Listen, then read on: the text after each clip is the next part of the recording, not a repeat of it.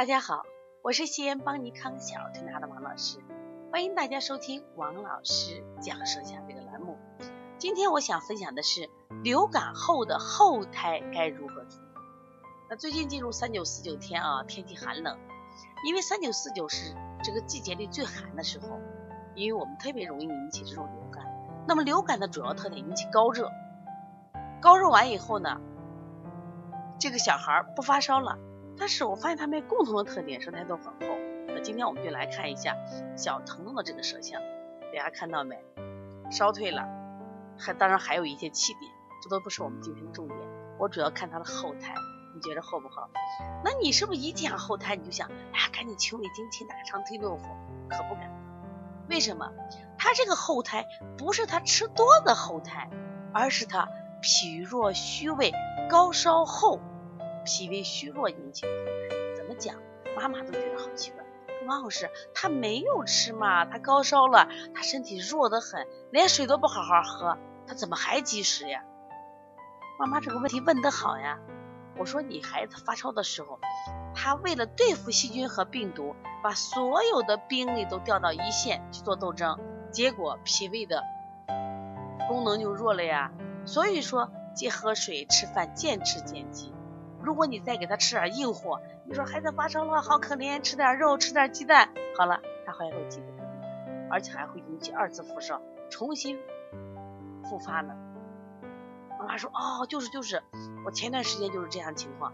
我说，你看，你前段没处理好，是不是第二次就来了？对不对？所以像这种的积食，不要用清法，要用健脾助运的方法。你看这个孩子还腹胀，看见没？整个舌舌面上全是气点，还腹胀，为什么腹胀？整体功能弱，整体功能弱了。虽然这个孩子的舌头还偏红，目前还偏红，但是他体内还有点余热。那余热在体表，你觉他身上都是干干的，但是他其实脾胃是处于不堪一击，很虚弱。所以说要好好呵护他的脾胃，我因此多做一些什么样助运的方法？哪些是助运的方法？像外劳宫、补脾。揉板门，然后揉足三里啊，去摩腹。如果他腹胀的话，像分腹、阴阳、搓摩胁肋都是可以做的。我只是给你讲的时候，你要能分得清我们积食的后胎和流感的后胎是不一样的。一个是需要消食导致的，而这样的后胎，我们是要通过提高它的运化能力而达到达到胎消的目的。大家听明白了吗？所以说，不要一见到后台你就清，不能这样子啊。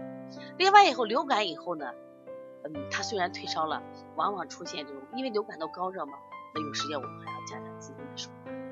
为啥？体内就会出现阴经的这种缺失，防止它二次复发。因为你大量阴经缺失的话，就可能出现什么二次的这种发烧过来。如果大家有问题，可以直接打拨打我的电话。幺三五七幺九幺六四八九，如果想购买邦尼康舌象书，在淘宝搜“小儿舌象辨析”。当然，我们有黄老师讲辩证的书，关于发烧的书、咳嗽的书都有很多啊。那我们的书最大的特点是，首先很接地气，很好用。我们很多学员反映，王老师，我今天接了个新病不会，然后我先就这样给他推了，然后我下了班赶紧把你的书翻出来，我发现总有一个。病种或者总有一个东西适合我，其实我们也是在想邦尼康，啊，希望多创造一些这种比较接地气的好用的这种书籍分享给大家，包括我们的课程分享给大家，希望能帮助到我们更多的妈年轻的父母和小儿推拿同行。如果想加我们微信的话，幺八零九二五四八八九零。